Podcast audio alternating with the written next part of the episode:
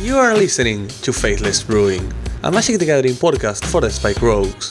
Each week, we design new decks for tournament play, and then we put our creations to the test so we can share our findings on the air. What worked, what didn't, and what can be optimized for the following week. On today's episode, Kevdan and Mord take a deep look into Dominaria United as they make the final predictions regarding the set. Will any of them be proven right once the decklists start to trickle in? Join us to find out, and hope you enjoy the episode.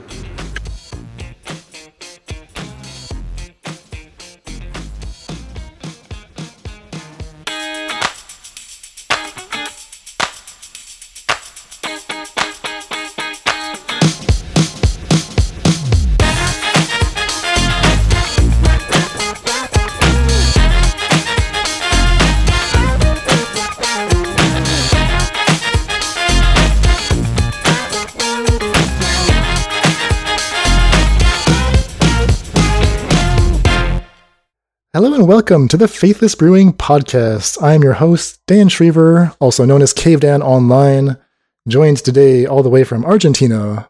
You know him as Mord to Light. It's Emmy Sagasti. Emmy, welcome. Heyo, Hiran, how is it going? Just sitting here, surrounded by kittens, doing my reading I'm waiting to play some beautiful Dominaria United. How is life? Uh, I'm doing all right. I'm sustained by the pictures you send to me of your new cat grandchildren. Your 23 year old cat granddad. How do you feel about that? I About being a granddad, slightly terrified. Oh my gosh. Which one is this? Is this one, two, three, or four? This is one, one white mark. Hello. Our third co host is joining us today. Number one, This looks like a Minsc and Boo. It looks like a hamster where they're very young like this. go for the eyes. Well, we gushed about the kitties already at length on our Friday episode, but I have a feeling this is going to be a recurring feature of the show course. for at least as long as these kittens are here. They're so, so. Worst part, if, if you ever grab one and she just like rolls around to find it, because she tried to find it while I was holding it, she just started crashing other kittens, and I had to pull one from under her. So we've been putting out a lot of shows lately, right? We did three episodes worth of just all previews. We had a wonderful guest, Cameron Lance, SCG Baltimore champion, was on last week to talk about kind of the final dump of cards. Uh, Emmy and Cam dove into some of those last day spoilers. And we're already into brewing time. I mean, uh, the cards have been out on Magic Online for a couple days now. On Friday, we talked about our favorite card from the set, Leyline Binding. I don't know if it's our favorite. I shouldn't speak for you at least. The card that jumps out to me as extremely powerful is Leyline Binding, and we talked at length about that. Bunch of different decks that can go into into Modern, some in Pioneer as well, and some bad ideas that There's they nothing probably shouldn't go into. Yeah, but there's nothing more beautiful than bad ideas. Also, I'm gonna be going a slightly, slightly tiny rant about how I hate people making deck lists they have no idea about as soon as a new card comes out. I'm seeing so many pro players or articles about enigmatic incarnation based on this new card, and they just make me suffer. People assuring they, they know the way, and you're like, you don't know the way. You have made no sacrifice for this. You haven't five. You haven't oh five a million times to realize this the Scarab God is terrible. Stop adding it to your deck. These Platinum Pros, they haven't earned the right to have an opinion about Enigmatic Incarnation because they haven't struggled with the rest of us. They haven't gone through the mud. So tiny rant aside, yeah, a lot of ideas, a lot of beautiful ideas, and a lot of cards. You even have a card that I had no idea even existed in your list. Like I didn't. Like I just skip over it without realizing. Oh, and my list for today. Yeah. All right, well, interesting. So, our task for today, uh, we've already got our work cut out for us in terms of brewing. I think we're going to be playing Leyline decks and Shadow Prophecy decks uh, this week. But what we want to do in this episode is kind of take a step back and be like, okay, we've just been in a flurry of cards, cards everywhere, this new card, that new card. Sometimes it's like a bit too much. We got to just sort of sort the the wheat from the chaff, right? Which are the cards that actually matter from this set? So we like to do a bit of a wrap up, a preview wrap up, uh, top 10 lists, or top five in this case, where for each of the respective formats that we care about, Modern and Pioneer, we try to distill like the cards that actually matter, the cards that you know you're going to see in top tier decks, or the cards that we are just most excited to start working with. You know what I fear? if we start talking about overrated stuff or t- cards we didn't like, I know 100% the monthly project is gonna be uh, one of each of those fighting for the top. Because I think one thing our pretty much enjoy more than brewing is seeing us suffer while brewing. As is their right. I mean, they own us. As is their, I won't, I won't ever resign their rights. I'm just saying, we know you. I do have a list of overrated slash misunderstood cards that I, I will get to those later, but we should start with the good ones. Um, so that's our plan of attack for today. And just a reminder before we dive in that we are a listener supported show, which means that if you enjoy this podcast and want to help support what we do, the best way to do that is to go to patreon.com slash faithlessbrewing. Join any tier you're comfortable with. Can be a dollar a show, can be a dollar a month if you want, but but whatever tier you can support us, uh, that really goes a long way, helps keep the show going. Everything helps, everything puts a smile on our face and just keeps us going day to day, stream to stream. Exactly. Uh, you'll get access to our Discord community. Got a wonderful community of brewers there, and the beginning of a new set is always the most exciting time. Just to see what people are throwing around, see what everyone's working on. Yeah, a lot of rules flying around, even now as we speak, people discussing what you play in Pioneer, what you play in Modern. Also, huge upside, the community leagues are back.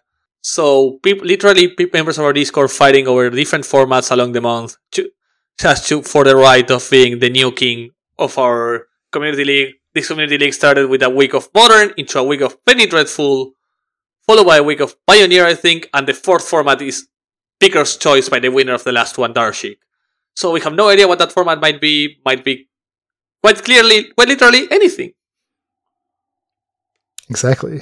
Yeah, I mean, community's been growing at a great clip lately. So, uh, if you're interested in hanging out with some like-minded players or mind-like players, as Emmy would say, come come join our Discord. We'd love to see you there. A hundred percent. So, Dan, our beautiful list for today. All right, let's start off with the top five most impactful cards. Are the best cards, you can put it that way. The cards that are going to affect top tier decks, cards that might become staples. These are the cards that, you know, when months from now, when all the hype is gone, these are the cards that people will still be playing with, we think. Yeah. What so you had a pretty I think in this one we both pretty much agree on, on most of the candidates, right? I, I, I didn't see much of a difference. We were pretty consistent in what we think are the best cards. I think so. I mean, definitely for modern. So in my top five for modern, Yeah. starting with Leyline Binding, I think this is also on your list, right? Yeah, it's also my first. Like, I think our first and second are exactly the same. Shadow Prophecy, and Leyline Binding, we talked the whole episode about it. Shadow Prophecy, we talked half an episode about it. This is surprising, right? Shadow Prophecy, two in a black instant. Look at your top X cards of your library, where X is equal to your domain. Two go into your hand, the rest in your graveyard, then you lose two life. Really surprising card. Came out on the final day of spoilers. I think it wasn't even previewed, right? It was just part of the No, dump. no, it was just part of the dump as a common.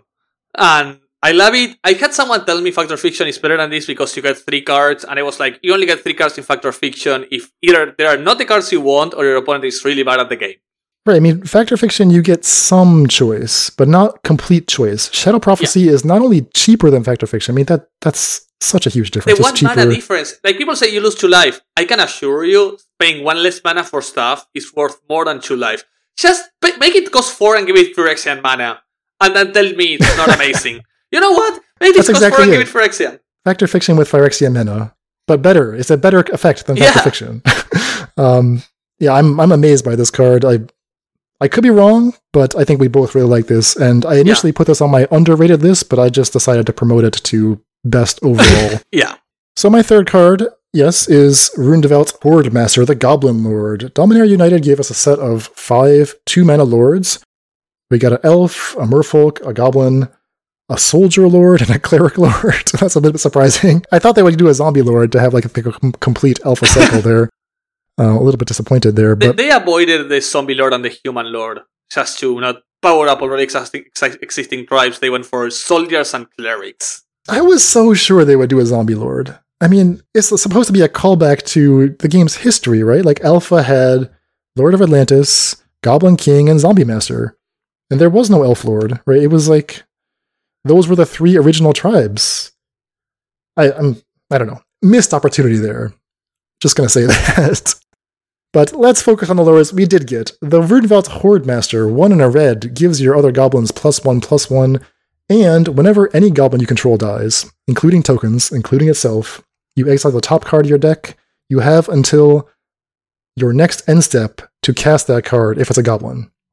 So why does this matter? Well, it upgrades the goblin decks on like three important axes, right? Goblins actually don't really have a two mana lord, and we talked about this during the preview week.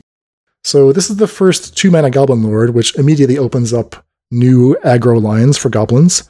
It provides built-in resilience, right? One of the reasons tribal decks often fail, especially in the age of unholy heat and fury, is that you know they just they just get picked off so easily. Your creatures just die immediately.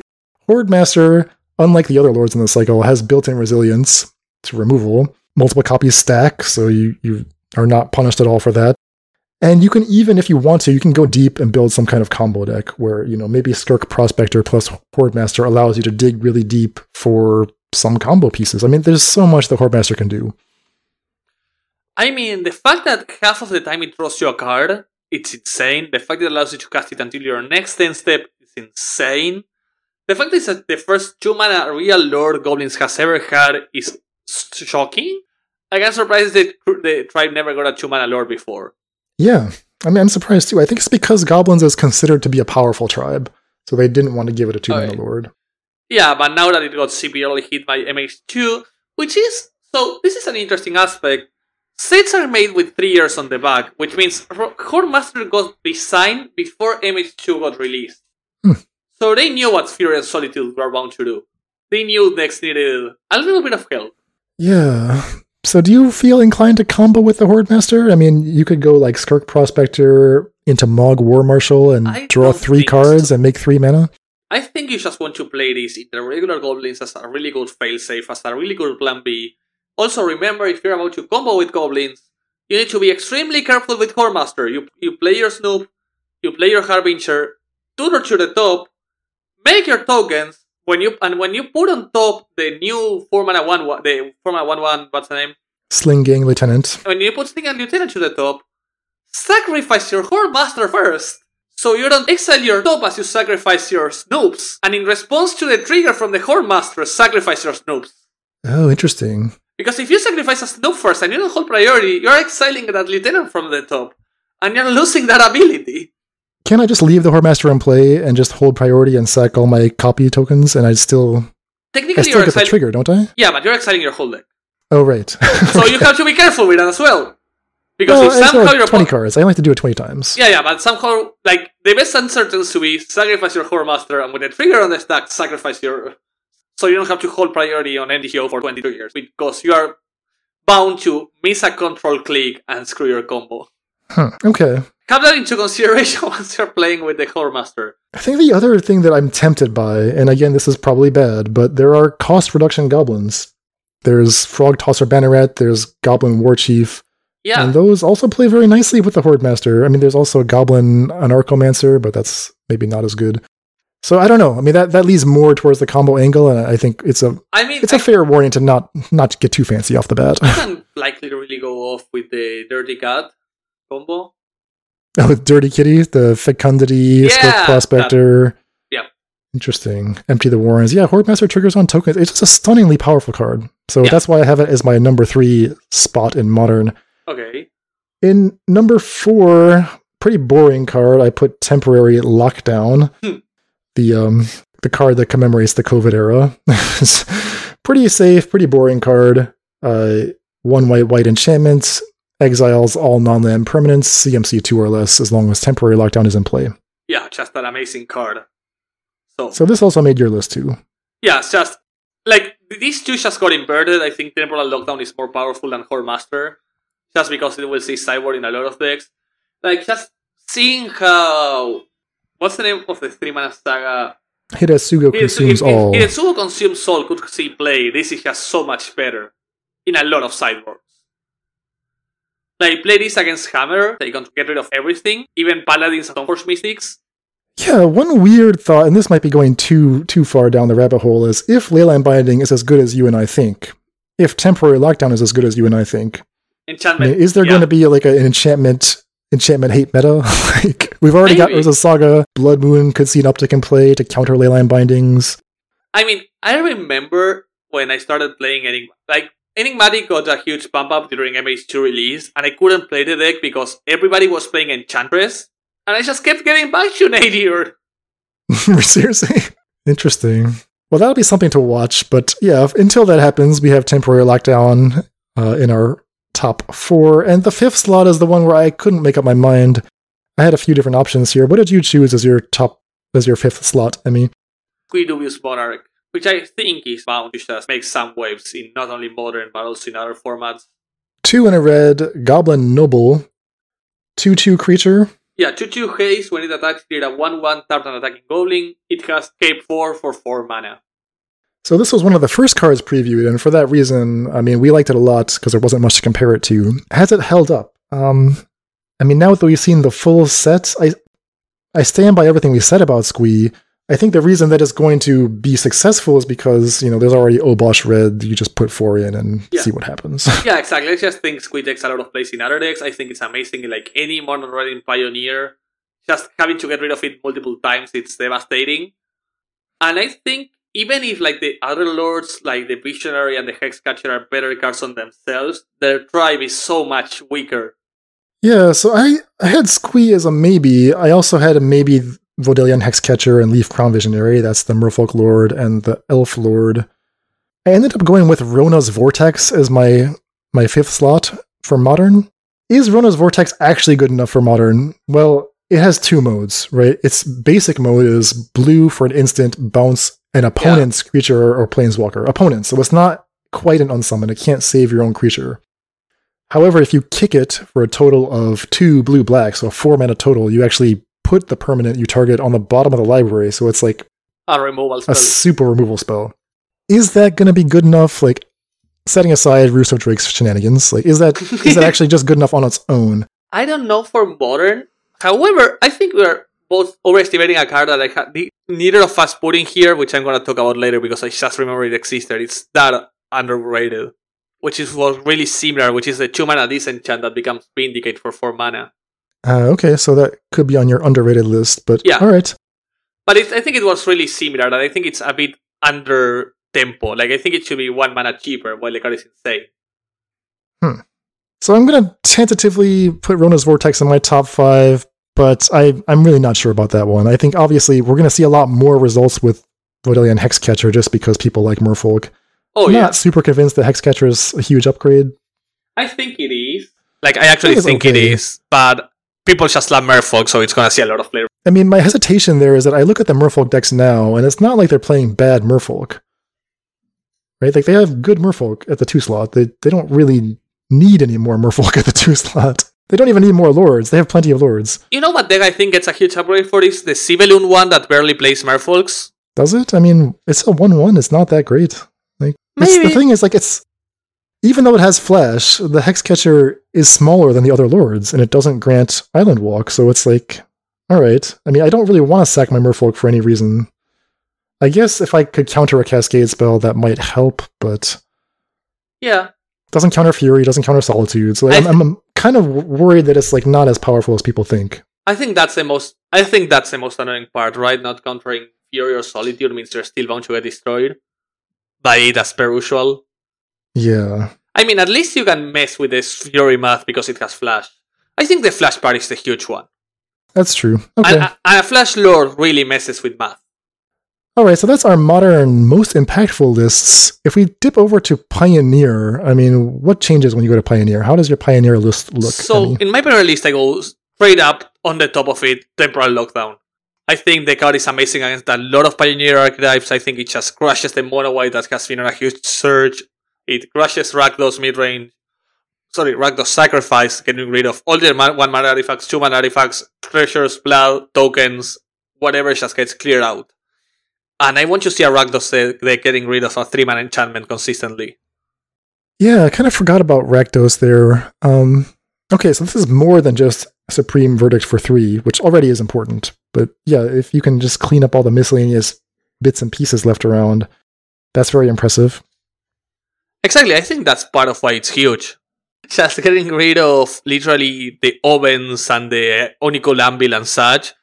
Also against humans, you can get rid of a pyre alongside a bunch of one drops and two drops. I don't know, I think this card is shockingly powerful in any sideboard in Pioneer. Okay. So that's your number one card for Pioneer. Yeah, number two, I go. Maybe this is biased, like 100% biased, but I really love Leyline Binding. My top ones and two, my, my top five in Pioneer and Modern look sim- look really similar, just in different order. I think Leyline Binding gets a lot of power exactly because it powers the Enigmatic, and I think a lot of shells are going to try and find a way to just run it because it's likely the best removal in the format, in a format without ending an unholy hit, right? It is like way above the curve in terms of power level in Pioneer. So I think Pioneer decks might be able to cast it consistently for two or three mana, mostly three mana, and I think that's on Pioneer is more than on Raid. So in our episode on Friday, we looked at Leyline Binding in detail. We didn't talk that much about Pioneer builds because it's a little bit harder to solve the mana off the top of my head. Like I, I look at what are the tools to achieve domain, and apart from just drawing triomes and shocklands in the right sequence, you don't have a lot. I mean, you have Nylea's presence, you have the new gate from this set, Thran Portal or something like that. Which But- isn't great because it only fixes you for one.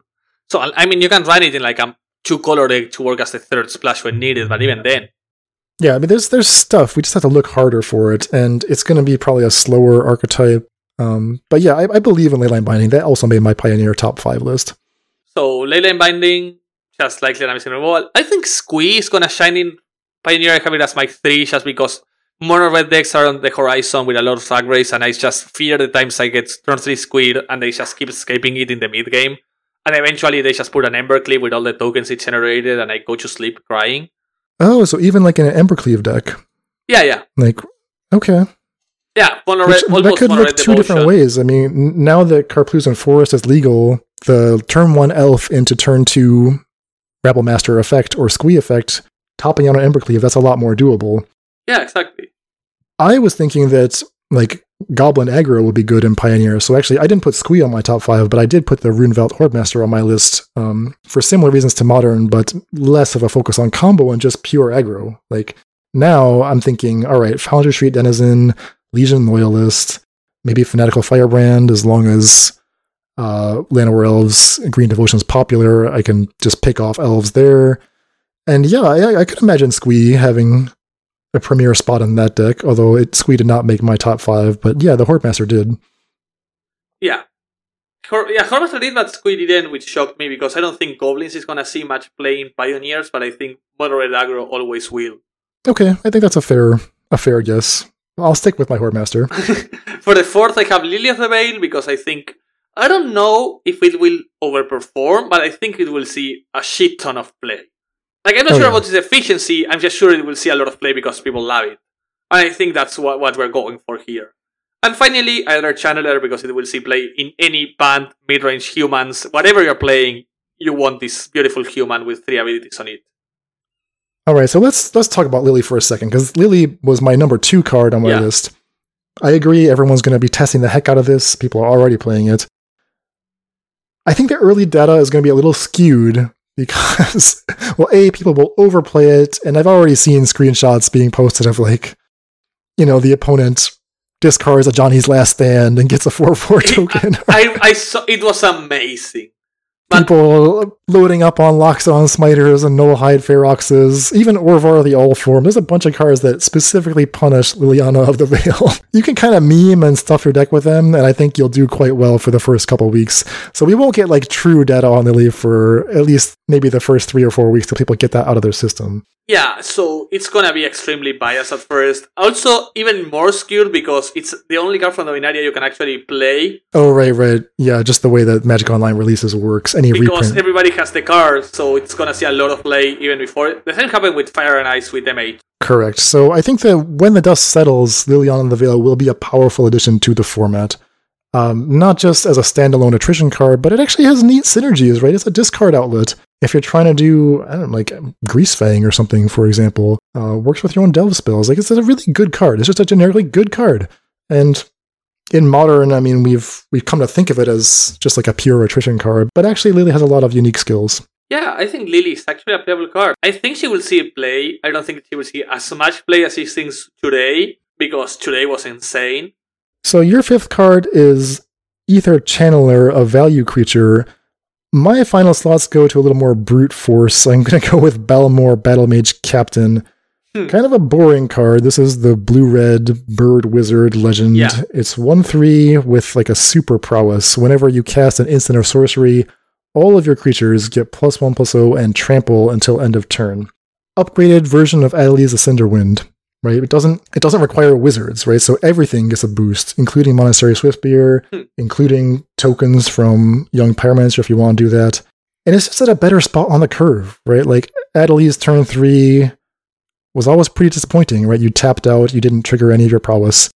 Balmor on turn three is a much different story. Balmor plus a spell triggers everything, triggers your Soul-Scar Mage twice. Like I think I think this is just going to be a huge upgrade to the blue red prowess archetype specifically. It's even a wizard, so you can do Wizard's Lightning. Yeah, I think this is exactly what we discussed in the first episode. It being a wizard has to be relevant for it to be good. And luckily in Pioneer, the wizard tag might actually be important. Gives your creatures trample. I forgot to mention that. So like chump blocking is no longer on the table. I mean, it's just so many generous little tweaks that they gave to Balmor. So I'm putting this in my top five list because I don't think it's a very interesting card, but I do think it is going to be powerful. I, I agree. I, I think it will be powerful. I'm just not sure if the form if the archetype is powerful enough for me to guarantee the top five. All right, so we agreed on Lily. We agreed on Leyline Binding. Uh, we each had a goblin. I had Horde Master. You had Squee. I had Balmor, where you had Aether Channeler, and where you had Temporary Lockdown. I wasn't really sure again. My for my fifth slot, I think I just put uh, Rona's Vortex here again, just because of Drakes. because of Rooster Tricks. I actually think this will be powerful in yeah, I agree. I know I'm memeing, but it might not be specifically Rona's Vortex. It might be a different kicker card that you know pushes that deck to the top. But I think I'll be starting with the Vortex. I agree. So yeah, I'm surprised you didn't go for Temporal Lockdown. You know, I just kind of thought of it as immediately as a modern card. Um, but yeah, it's going to be good in Pioneer 2, I think. Maybe that should be my that'll be my fifth card if it made the list. So after that, we have the most excited to brew. Yes, these are the cards that, you know, these are the Faithless Brewing cards, the cards we want to work on. And we have to stick to form. We have to start with the card that we already brewed with. So I put Leyline Binding first on the list just because, you know, I insisted on doing this first. But as as you heard, if you listen to our Friday show, Shadow Prophecy, which goes in the same mana bases, is equally, perhaps even more exciting. Yeah, it's an amazing card. So those are kind of tied for first on my list of most excited to brew with. exactly as I said on Friday, Shadow Prophecy is my first. I'm not excited to brew with Binding. I just think it's powerful. But Binding makes me roll, makes me want to brew with Prophecy, which is just something that makes me really excited for. My number two card is Meria, Scholar of Antiquity. One green red for a 3 3 elf artificer. She's like a mini Urza in Gruul colors, which is very, very strange. She doesn't work with tokens, so that's the big drawback to Meria.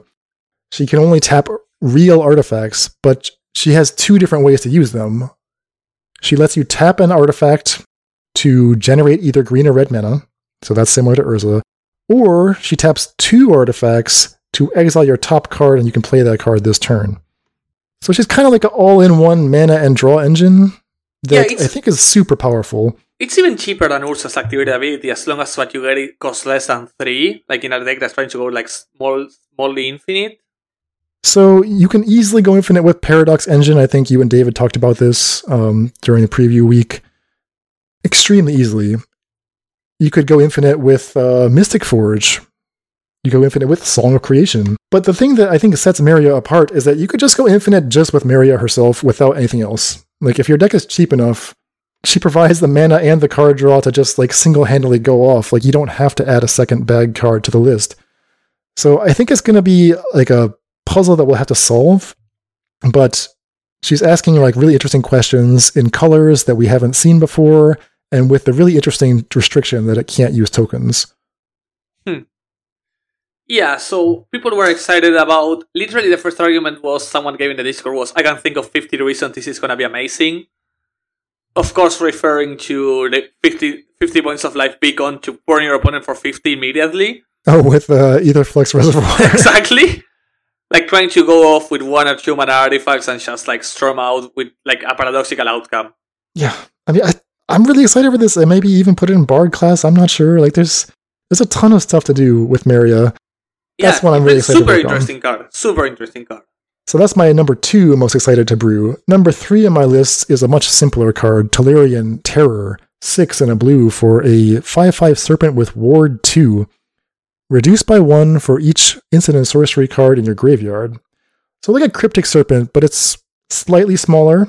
So like a cryptic serpent, but it has ward, which is huge. And it also can cost a single blue pip instead of two, so that's also huge. That's like the difference between Tombstalker and Gurmag Angler, if I can borrow that analogy. I haven't heard a lot of talk about Tolarian Terror, so my interest in this card is actually mainly just You just want to spite people. This is out of spite. You just got told you couldn't. exactly. Right, I, I've been told that you can't do this because Graveyard Hate is too too strong, or because it's worse than you know whatever you want to say, Murktide or Dig Through Time or whatever format you're in. People feel like the graveyard should be given over to a different card. Like you can't have too many cards that need the graveyard. I think Tolarian Terror is good enough that it can hold its own as like your featured graveyard threat, and I just want to prove that. um, so I'm excited to work on Tolarian Terror, and I'm not even sure which format it's going to be. I think it's actually more powerful in Modern. Fourth on my list is Ertai Resurrected, and this is because David's not here. I have to put a David card on this Okay. list. He loves Ertai Resurrected. I think he got in love with it when I mentioned you could control your own triggers in stuff like the cards he loved, like the the Sultai creature. The, sorry, Grixis one. I, I didn't even realize this until you guys talked about this. I th- I was thinking Ertai is either remand or like fatal push, but it's actually much more than that. So the card is two blue black for a three two flash, legendary Phyrexian human wizard, uh, whatever three two flash for four basically. When Ertai resurrected enters the battlefield, you choose up to one. So you either you counter target spell, activated ability, or triggered ability. The controller of that ability that you countered draws a card.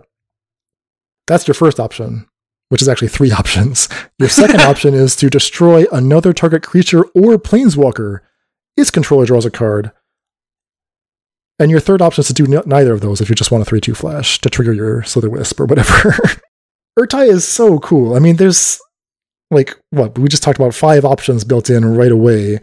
And I think you and David did a great job of explaining how, even though giving them a card might feel bad, it's actually probably pretty tempo positive for you. And what I'm intrigued by is like, that's the first time you use it. If you can set up Ertai to blink Ertai, you, you could potentially just completely lock someone out of the game. Yeah. I I have seen a lot of takes that opponent drawing a card is worse than giving the spell back to their hand, which just isn't correct most of the time. Yeah, I agree. I think you made a great point about that. Um, it may be the case that if you just throw this card into any random pile, that Venser is better, but like Venser is also bad. You had to build around these cards, and that's why it makes Yeah. my excited to brew list. Just to find the, the perfect home, you just want to counter your own trigger. well, I don't want to do that specifically. I'm more interested in like setting up some kind of blink lockdown effect. But yeah, I'm, I'm intrigued. I think we're definitely going to be spending more time with Ertai. David will insist. And finally, rounding up my list is Roost of Drakes, which is not actually from this set, but there's like 20 new kicker spells in this set, and I'm definitely going to be working on some kicker deck. No surprise. What about you, Emmy? What's on your top five most excited to brew list? We both started with Shadow Prophecy, and the second one is a card I'm not excited yet, but someone is gonna convince me to be excited about, and I don't know who's that gonna be, which is Urza Assembles the Titans. 5 mana saga, 3 and double white, with read ahead. When it enters the battlefield, the first step, look at scry 4, reveal the top card of your library. If it's a planeswalker, you may put it into your hand. Second step, you may put a, a planeswalker card from your hand into the play if it's CMC 6 or less. And step 3, you may activate loyalty abilities two times this turn. It's just a super friends deck, clearly. But the thing is, you have to make sure the third step is worth a card most of the time. Because the second one is just like ramping you one mana, which is terrible. And the first one is doomed to miss a lot of times. It sets you up for some potentially really explosive turns on the turn you trigger chapter 2 and 3. Like if you're able to cast Urza Assembles the Titans with the luxury of just doing chapter 1, so you're just paying Yeah. 5 to essentially maybe draw a card. That's a bad turn, but then your next two turns could be super explosive, right? On the next turn, you drop something in for free and you have all your mana up, and the next turn, you activate a million loyalty abilities. My biggest problem is the fact that first step is so bad. You I need mean, like it's weak. That's your luxury step, right? That's where the read ahead really Yeah. makes a big difference. Look at the pile of kitties. oh my gosh. So the first brief pause for kitten cam again was the, the four new kittens that. Oh my gosh, those are so cute. I'm killing them. See, Pippin appears randomly just to look at them when it is Proud, leaves. proud Papa Cat is coming to check on them now that mom's taking a break. Yeah. It's so cute. Ah, all right, back to your list. Returning, returning to Urza, who was never a proud papa, never looked back on his heel. Terrible character. Yeah, the first step you need like 20 planeswalkers to hit reliably, which is like a stupidly high number, but I can see this in a Cartel Lion sort of deck just starting to really go off. Planeswalker that kills itself activating two times. So you go turn 5, turn 4 cards, or turn 5, turn 5 these on step 1. Turn 6 you go card, after you put in a planeswalker, and you try to find ways to go off and stuff like that. I don't know, it seems terrible, but I just wanna try the deck. I just wanna play Super Friends. I think in my initial notes, I just wrote that this is not my style of card. Like the only redeeming quality in that Karth line is that because of read ahead, you can go Karth into Urza Assembles the Titans and just start on chapter two to immediately Yeah. put a six drop in. But, But it's just too many knuckleheads beyond that. Like it's most planeswalkers are a little bit too clunky, and Urza Assembles the Titans is also clunky. So I don't want to like fill my deck up with that. Yeah, the card decks that got any sort of success were the ones that played the non-clunky walkers, Teferi, Brennan 6, Chase, maybe in Teferi 5, and that's the top, like playing the less clunky as possible planeswalkers. So third, I have a card that might actually should have been my second, which is the Shadow Rite Priest. I wanna play Cleric Tribal, and I won't be stopped.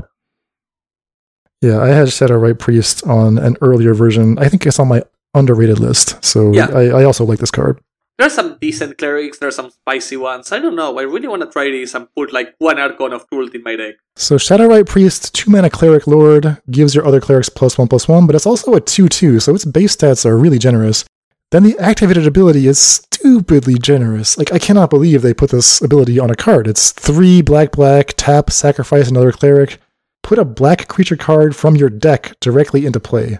Yeah. Like Griselbrand, Archon of Cruelty, whatever you want. You tutor for it and put it directly into play for five mana. That's nuts. I mean, like that's not that powerful in a vacuum, but like it's on a card we already want to play, right? Like we're already happy, theoretically, like, we're already happy playing this two mana lord that's generously statted.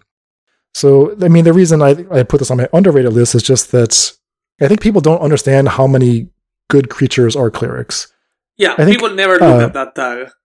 Yeah, I think like alchemy players might know that because they printed some nuts alchemy lord in the first batch of alchemy cards. And then you look at like the black white cleric deck in alchemy back then and was like, whoa, these are all clerics? These are great. Transfer that to a real format like modern or pioneer, you have even more clerics to choose from.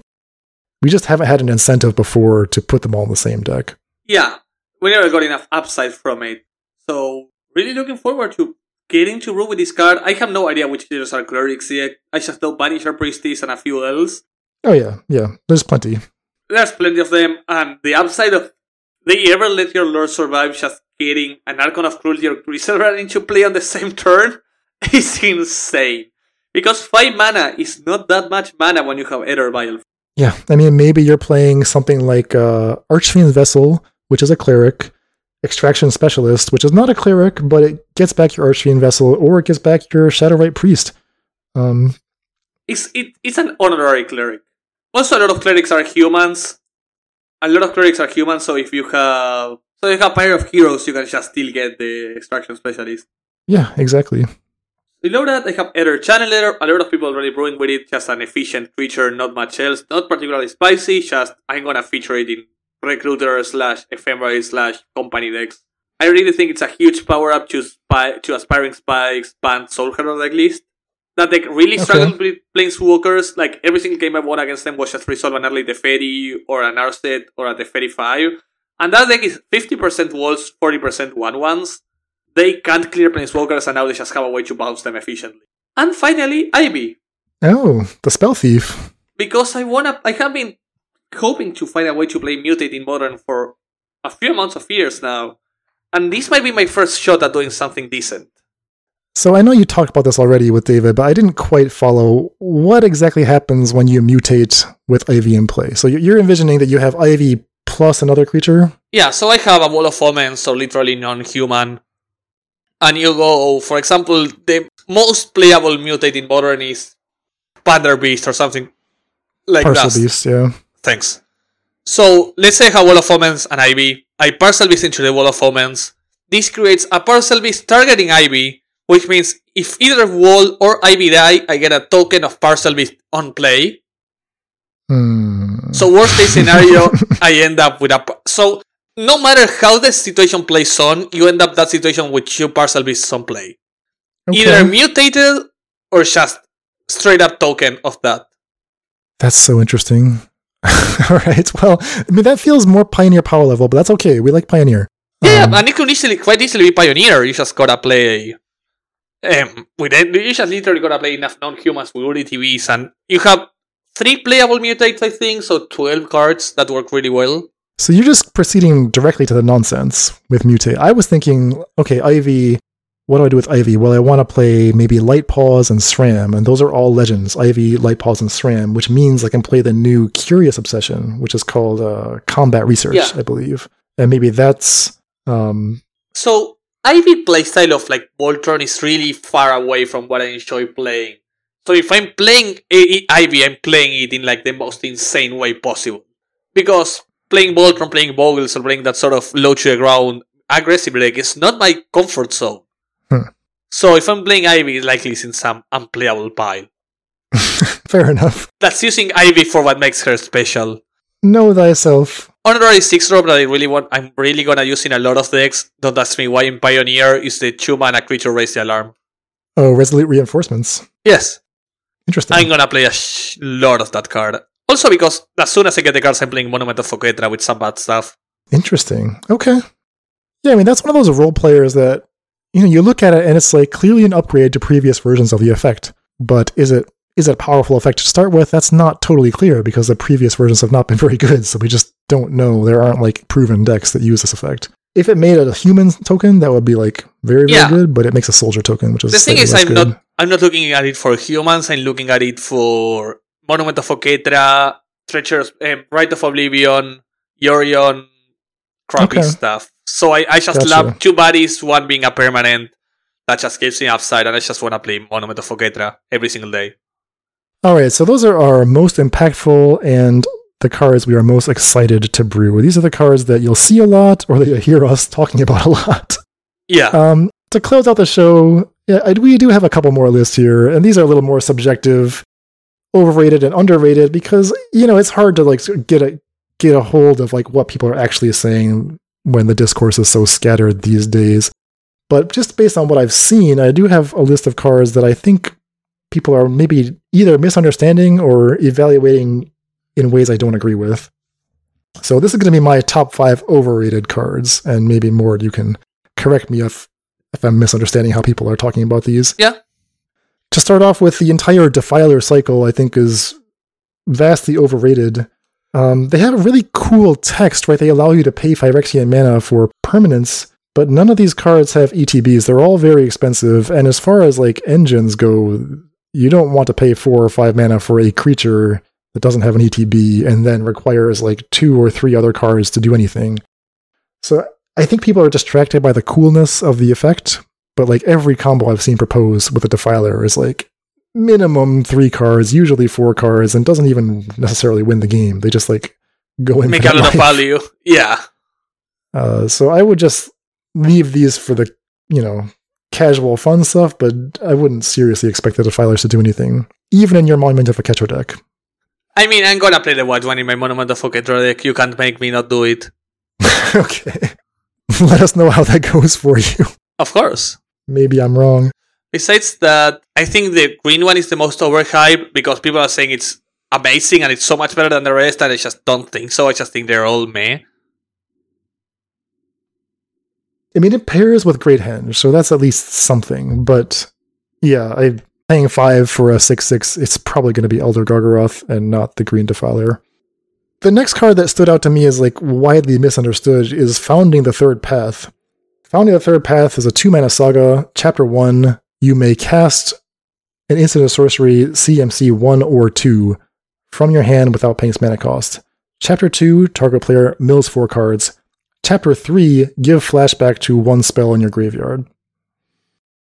The thing about this is that none of those abilities actually go up on cards, right? There's no card advantage anywhere on Founding the Third Path. There's no tempo advantage either, right? Like chapter 1 is at best tempo neutral. Like you paid 2 for Founding the Third Path. You get to free cast a 2 drop, so you you're down a card at that point. You have like you've kept parity on mana if you cast something worthwhile on 2, but maybe you didn't cast anything worthwhile. Milling 4 sets up your delve, so that's something. But chapter 3, that's where you get your card back. That's where you get card parity from the flashback. But even then, it's like you you kind of are locked into casting that spell that turn, and you might not want to cast that spell that turn. So it's, it's actually pretty restrictive. So I think that people are just like seeing something that either I'm not seeing, or maybe that's just not there for Founding the Third Path. I think most people are looking for like a Snapcaster effect in Pioneer, but besides that, I don't see much for it. See the Truth is the only card that like really gets a lot better with Founding Yeah. Third Path, but that's kind of clunky. You know, it's not a great card. So I'm gonna just call this overrated for starters, and you know we'll see. um, beyond that, Vodalian Hexcatcher. I think I talked about this in my top five modern. I think it's not as good as people are saying. Now it's probably still fine. Like I, I'm sure it's going to be in a bunch of five O's because Merfolk Tribal plays the same way, basically no matter what. I don't think this is going to move the needle on Merfolk as a deck. I'll put it that way. Yeah, but I don't think it's because the card is bad. It's I think because the deck is buried so far below, it needs more than a single shovel to pull back up. I mean, it needs a one drop. Like, Yeah. Merfolk two drops are they're all good, but the Merfolk one drops are not that good. So that's where the deck can actually like make a big leap forward. I think. Uh, rounding out my overrated list is Sheoldred the Apocalypse. I'm just gonna keep poking, kicking Sheoldred while she's down. I, I just don't see what people are seeing. And by people, I mean like whoever is buying Sheoldred at $35. I don't understand it. This card is not even that good in EDH, so I don't quite understand. I mean, it's cool. Maybe that's all it is. Yeah. Yeah, I, I agree completely. I think it's cool. I think it's interesting, but it's not powerful enough to reanimate it, to do anything. Sheoldred, the character, is interesting. Sheoldred, the card, is not interesting. I agree, and that's the big mistake. And finally, cut down. Black Instant destroys any creature whose combined power and toughness is five or less. I don't think it's good. I don't know. People talked about this when it first released, and I never liked it. So it should never replace Fatal Push. Like, there's so few creatures that cut down hits that Fatal Push does not hit. I didn't found any. I, like I didn't found any. I didn't find enough to mention. Right. So then it's a question of do I want more than four Fatal Push? And if so, does cut down give me more of the effect? And like maybe, but I just don't think that's going to come up. I, I'd rather just have a more reliable kill spell, even if it costs me two mana, of which there are plenty of options. Yeah, exactly. So sorry about people that were really excited for some of these cards, but sorry, sorry, Nikachu, sorry, Merfolk enthusiasts. I just don't see the deck seeing the light of day again. And Sheoldred, I'm gonna say it again. Design sucks. And I, I'm gonna keep my conspiracy theory that that's because of Shadow-Rite Priest. Oh, okay. All right. Sheoldred died so that Shadow-Rite Priest could take wing. Yeah. So my first take is Lily of the Veil, not because I think the card is weak, but rather because I think people are overhyping how I, it will be good. I just think it's getting overhyped how good it will be. so you're saying Lily of the Veil overrated for Pioneer right now? Yeah, I think it's good. Like I'm not say don't ever say I don't think it's good. I just don't think it's as good as people think it is. If I if that makes any sense, I think it's a good card, not an amazing card.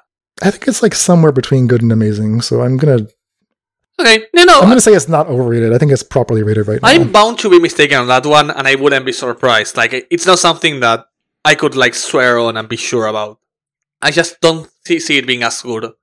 Secondly, I agree with you founding the third path and Defiler cycle are my two and three instead of three and two instead of my first and second.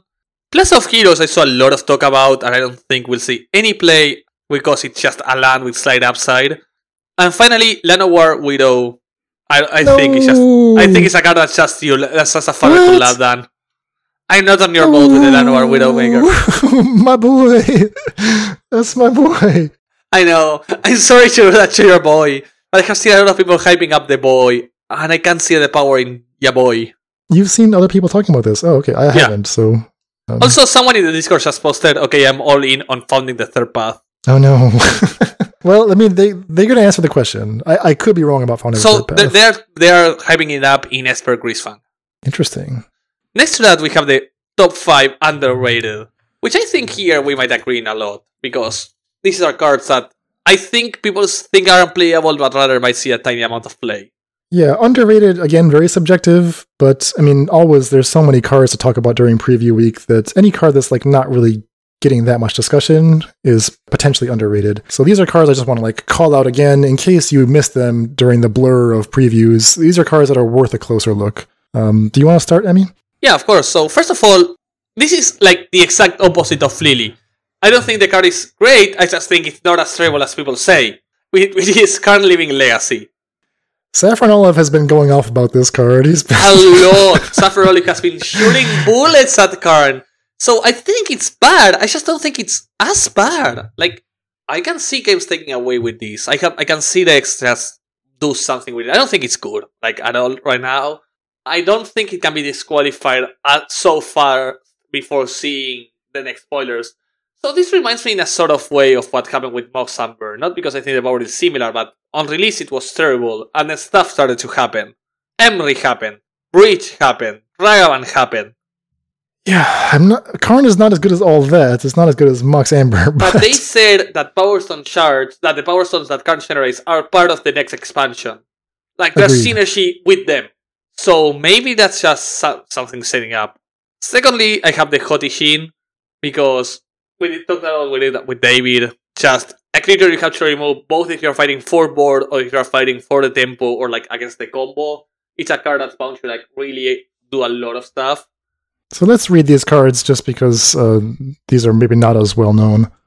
So Haughty Djinn, two and a blue for an star four flying with instant and sorcery you cast cost one less, one color one less colorless. And it has power equal to the number of instant and sorceries in your graveyard. So a mono white Enigma Drake sorry, sorry, mono blue Enigma Drake that also has Paraltex attached to it. Correct. Yeah, and it, it does cost one blue blue. Um, Oh sorry, that But that's fine. Yeah, so it combines the power of Goblin Electromancer and Baral with Enigma Drake. And that, you know, it doesn't seem like much. It's a small tweak, but I think that makes a big difference right, in terms of like what role it can play in your deck. Which you, if you put an Electromancer in your deck, you're saying that I really, really expect to get a lot from the cost reduction, so much so that I'm going to play this weak off-plan creature. Haughty Djinn lets you kind of have it both ways. Like you can you can just have a nice combat creature that also generates a ton of mana. Um, this is a serious combat stats for Haughty Djinn. Even if they wipe out your graveyard multiple times with like go blinks or whatever, you can just keep churning because you're getting cost reduction and you'll build it back up again. Really interesting card. There's a reason we both have it as a second. I think that's just because people did not talk anything about it. Yeah, I also put Haughty Djinn as my uh, number two underrated card. Following that, I have Shadowrite Priest. You have it as your first, I have it as my third. Super excited for it. I really want it to see some play. And I really want to brew with it eventually. Your fourth card is one that I had flagged to talk about, and David just shot it down immediately. Yeah, I, I actually like this card. So I, we're talking about Serra Paragon, the 4 mana 3 for flying Lurrus.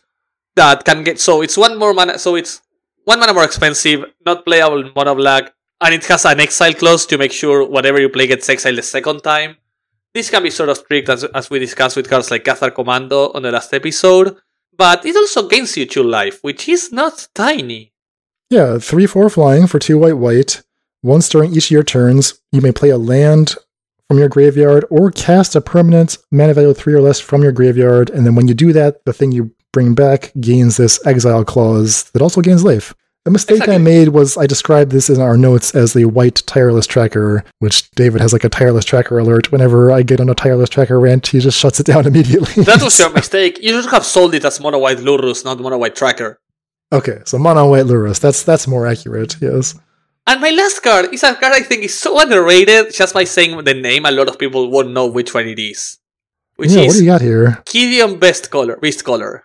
Quirion. I believe it's a one and a green for a two-two, and its abilities have something to do with counters. Yes. So Quirion Beastcaller, 2 mana 2 2 green and a colorless for a Dryad Warrior. Whenever you cast a creature spell, it gets a plus one plus one counter. And when it dies, you distribute X amount of 1 1 counters, where X is the number of 1 1 counters it had among creatures you control. So you like this card? I like this card.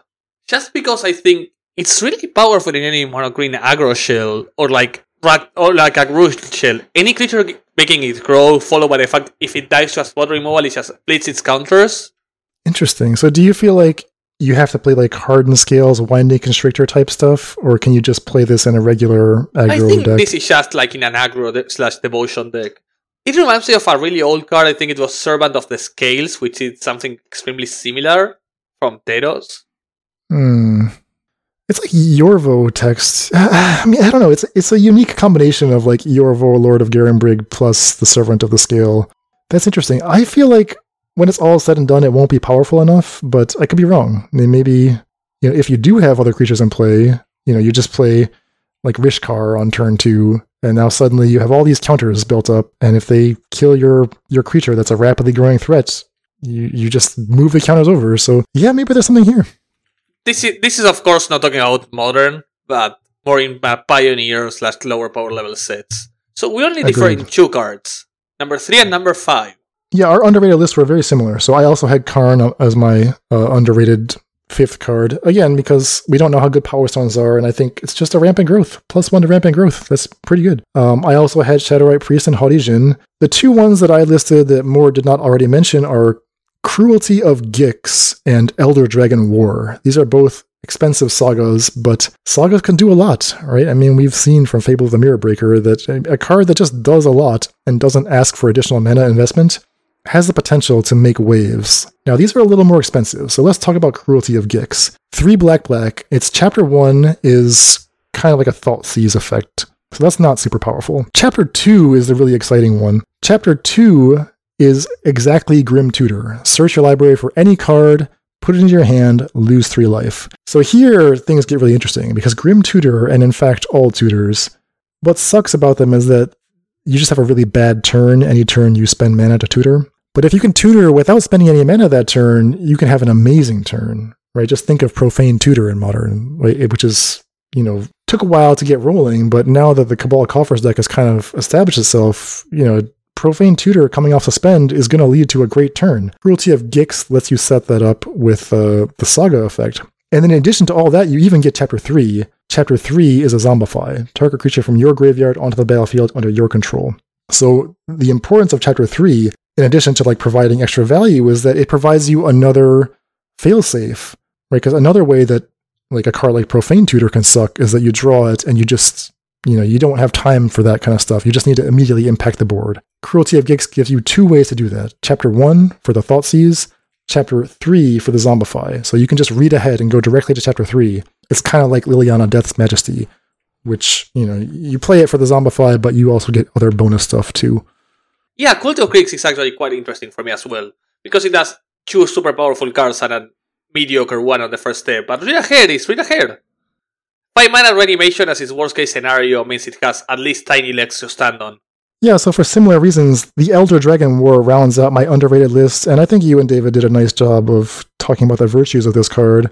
Chapter 1, 2 damage to each creature and each opponent. Chapter 2, discard any number of cards, then draw that many cards. Chapter 3, create a 4 4 red dragon creature token with flying.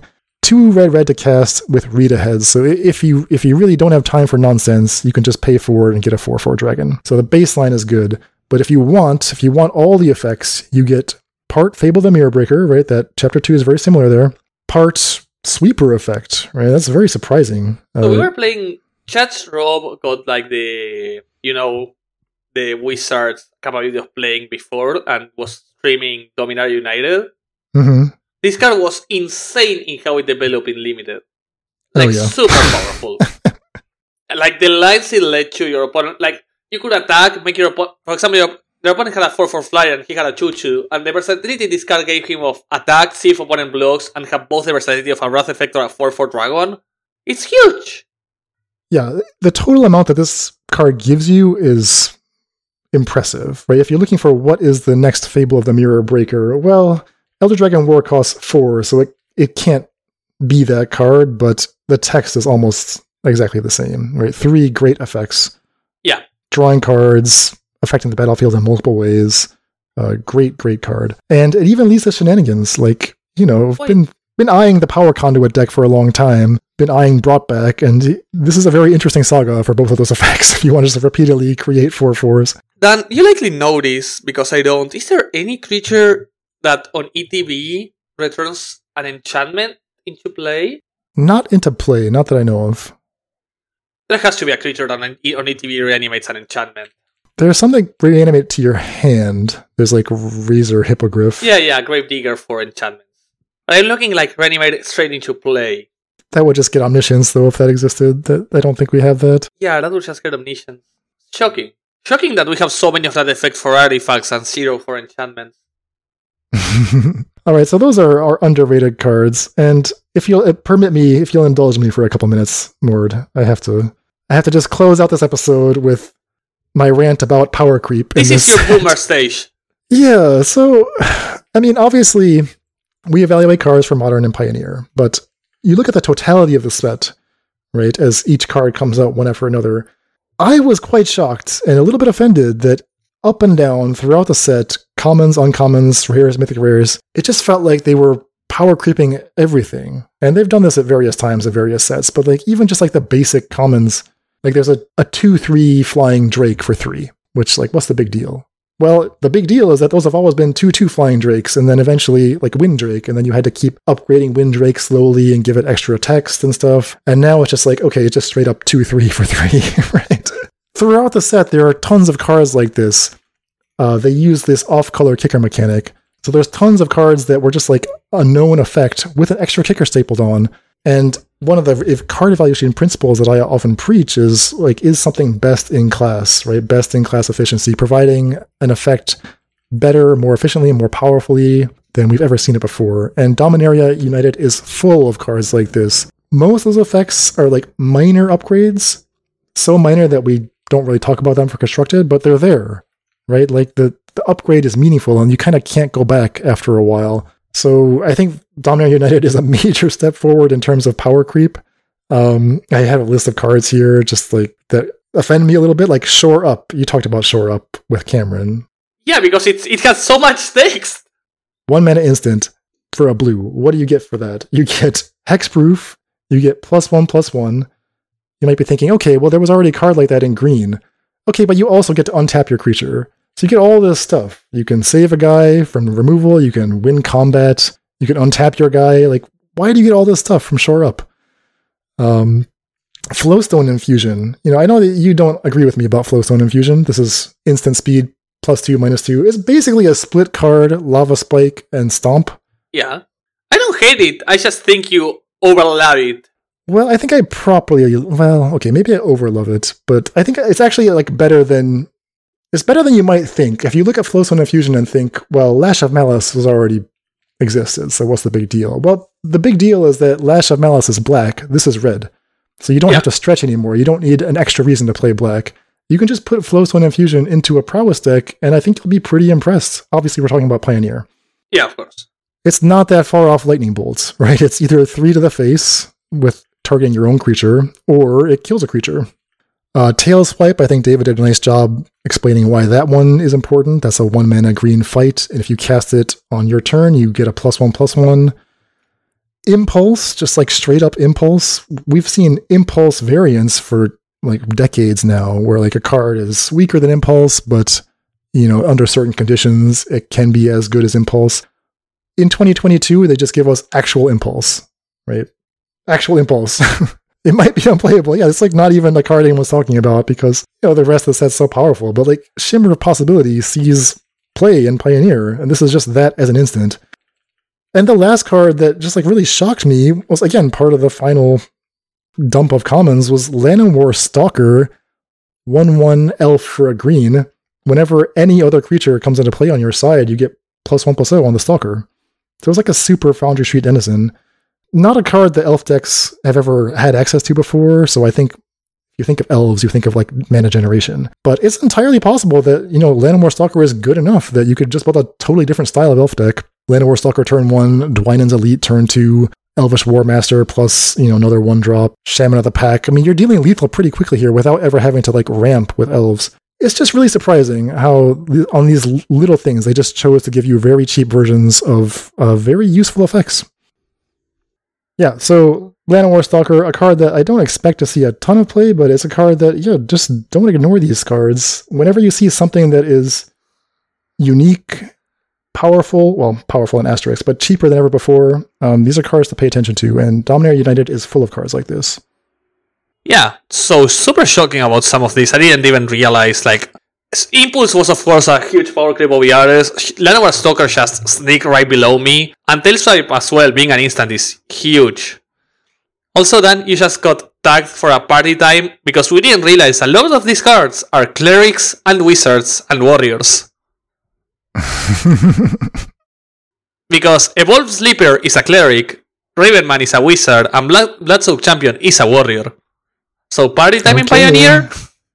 It's happening. I mean, I, I've seen uh, Anthony Menino, I play bad decks. He's been playing that Changeling deck again, and he put Kalia Zenith Seeker into it, which is the card I've been urging people to play in, in these Changeling decks. All he needs to do is add Coveted Prize, and he's going to have a winning deck, uh, a beautiful 5 0. He's got a bunch of 4 1s right now with the Changelings. yeah, party time. It's happening.